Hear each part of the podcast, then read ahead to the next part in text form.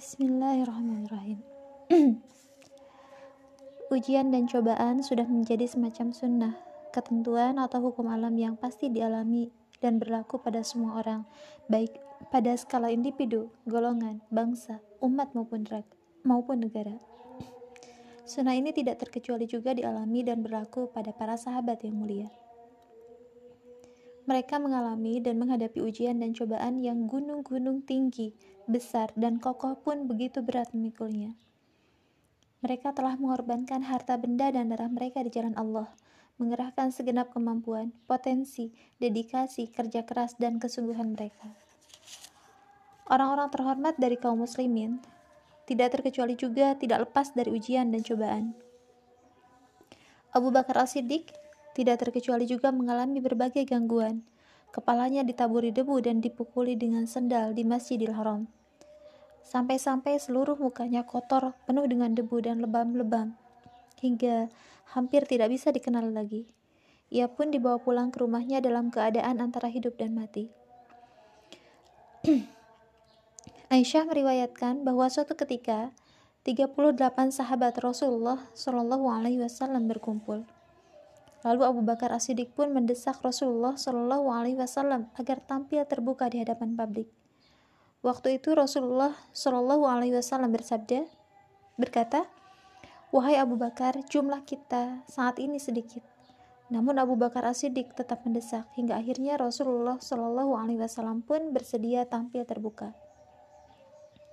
Waktu itu orang-orang Islam pun berpencar di sudut-sudut masjid tiap-tiap orang menyampaikan dakwah secara terbuka kepada kepada keluarga besar dan klannya. Abu Bakar As-Siddiq pun berdiri menyampaikan khutbah kepada orang-orang. Sedang waktu itu Rasulullah Shallallahu Alaihi Wasallam duduk. Dengan begitu, Abu Bakar As-Siddiq adalah orang pertama yang menyampaikan khutbah menyeru kepada Allah dan Rasulnya. Melihat itu, orang-orang musyrik pun geger gempar dan menyerang Abu Bakar As-Siddiq dan kaum muslimin serta memukuli mereka di sudut-sudut masjid. Lalu ada seorang pasik bernama Utbah bin Rabi'ah mendekati Abu Bakar As-Siddiq lalu mulai memukulinya dengan dua sendal yang keras dan kasar dan berusaha diarahkan ke wajahnya serta menginjak-injak perut Abu Bakar As-Siddiq hingga waktu itu wajahnya sulit dikenal lagi. Lalu Bani Taim pun datang berbondong-bondong dan berusaha menghalau orang-orang musyrik agar menjauhi Abu Bakar As-Siddiq. Bani Taim pun Bani Taim pun membawa Abu Bakar As-Siddiq pulang ke rumah dan waktu itu mereka berpikir bahwa nyawa Abu Bakar As-Siddiq sepertinya sudah tidak bisa tertolong lagi. Kemudian Bani Taim kembali ke masjid dan berkata, jika Abu Bakar mati, maka sungguh kami benar-benar akan membunuh Utbah bin Rabi'ah. Bani Taim kembali lagi ke rumah Abu Bakar As-Siddiq. Ketika itu ayah Abu Bakar As-Siddiq yaitu Abu Kuhafah dan Bani Taim berusaha mengajak bicara Abu Bakar As-Siddiq hingga akhirnya pada sore hari ia pun bisa berbicara lalu berkata, "Bagaimana keadaan Rasulullah? Apa yang terjadi pada diri beliau?" Lalu mereka pun mencela Abu Bakar As-Siddiq dan berkata kepada ibundanya, "Coba Anda beri ia makan atau minum." Lalu ketika Abu Bakar As-Siddiq hanya ditemani oleh ibundanya, maka Abu Bakar As-Siddiq pun terus bertanya kepada ibundanya, bagaimana kabar Rasulullah? Apa yang terjadi pada diri beliau? Lalu ibundanya berkata, sungguh aku tidak tahu bagaimana kabar dan keadaan sahabatmu itu. Lalu Abu Bakar As-Siddiq berkata kepada ibundanya, Ibu, tolong pergi dan temui Ummu Jamil binti Al-Khattab. Tanyakan kepadanya tentang keadaan Rasulullah. Lalu ibundanya pun pergi untuk menemui Ummu Jamil. Setelah bertemu Ummu Jamil, ia pun bertanya kepadanya, Abu Bakar bertanya kepada Anda tentang keadaan Muhammad bin Abdullah. Lalu Ummu Jamil berkata, aku tidak mengenal Abu Bakar dan tidak pula Muhammad bin Abdullah. Bagaimana kalau saya pergi menemui putra Anda secara langsung? Ia berkata, baiklah. Lalu Keduanya pun pergi untuk menemui Abu Bakar As-Siddiq dan ia pun mendapati Abu Bakar As-Siddiq terbaring sakit dengan kondisi yang mengenaskan. Lalu Ummu Jamil pun mendekat dan berteriak seraya berkata, Sungguh orang-orang telah menganiaya Anda untuk kepentingan kaum fasik dan kafir. Sungguh aku berharap Allah membalas mereka. Abu Bakar As-Siddiq berkata, Bagaimana keadaan Rasulullah? Apa yang terjadi pada diri beliau? Ummu Jamil berkata, Ibu Anda ada di sini. Ia bisa mendengar apa yang akan aku katakan. Abu Bakar As-Siddiq pun berkata, "Tidak apa-apa, Anda tidak perlu khawatir." Ummu Jamil pun berkata, "Beliau selamat dan baik-baik saja." Abu Bakar As-Siddiq bertanya, "Di manakah beliau sekarang?" Ummu Jamil berkata, "Di Darul Arqam." Abu Bakar As-Siddiq berkata, "Sungguh aku tidak akan mencicipi makanan atau minuman hingga aku datang menemui Rasulullah Shallallahu alaihi wasallam." Lalu ibunda Abu Bakar As-Siddiq dan Ummu, Ummu Jamil pun mencoba menenangkan Abu Bakar As-Siddiq dan memintanya sabar sesaat hingga situasi dan suasana menjadi tenang dan reda dulu. Setelah situasi dan kondisi yang ada reda dan tenang, maka mereka berdua pun memapah Abu Bakar As-Siddiq untuk pergi menemui Rasulullah. Ketika sampai, Rasulullah pun memeluk Abu Bakar As-Siddiq dan menciumnya. Dan kaum muslimin pun ikut memeluknya. Rasulullah merasa sangat terharu kepada Abu Bakar As-Siddiq, lalu ia berkata, "Sungguh, wahai Rasulullah, aku tidak apa-apa kecuali apa yang dilakukan oleh si fasik terhadap wajahku. Ini ibuku yang sangat sayang dan begitu perhatian kepada anaknya, dan Anda adalah sosok yang diberkahi. Maka serulah ibuku ini kepada Allah, dan aku mohon Anda berkenan mendoakan ibuku. Semoga dengan Anda Allah berkenan menyelamatkannya dari neraka."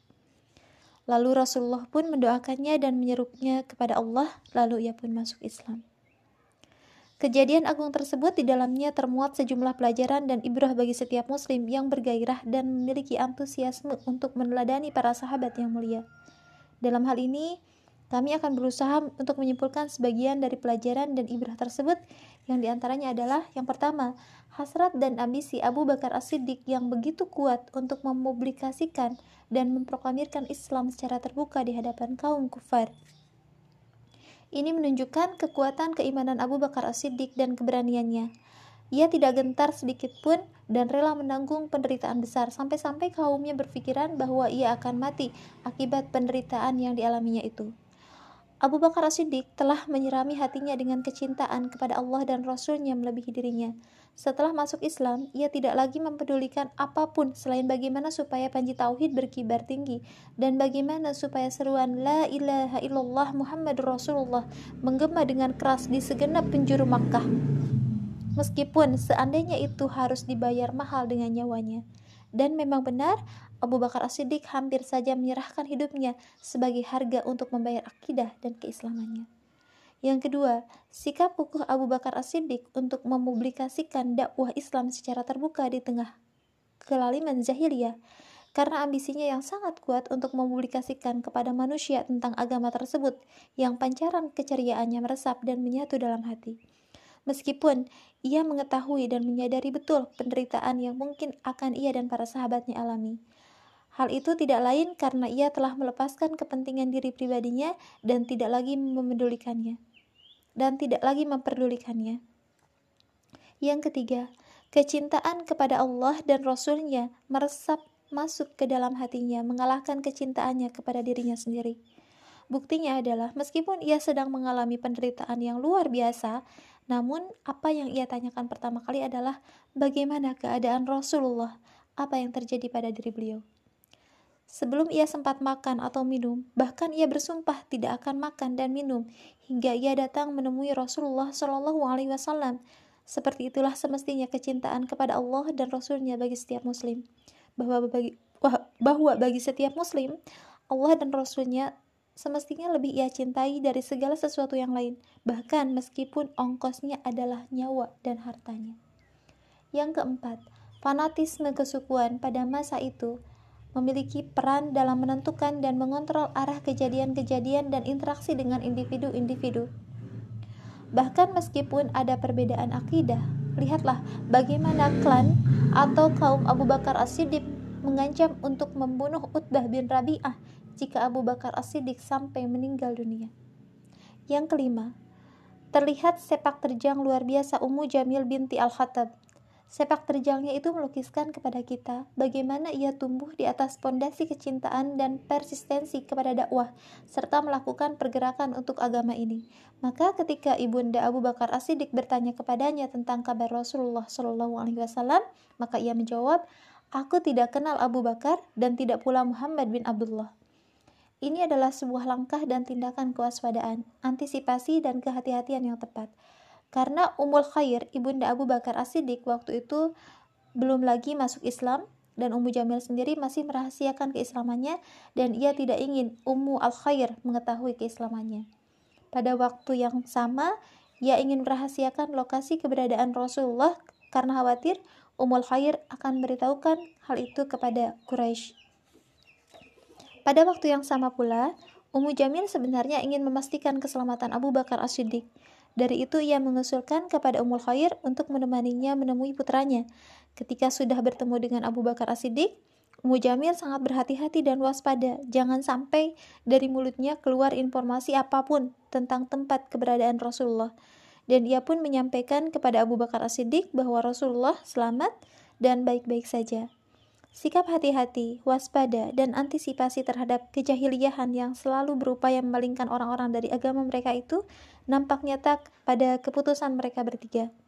Bahwa mereka baru akan pergi menemui Rasulullah ketika suasana sudah tenang, kegaduhan sudah mereda, dan kondisi mulai kembali kondusif.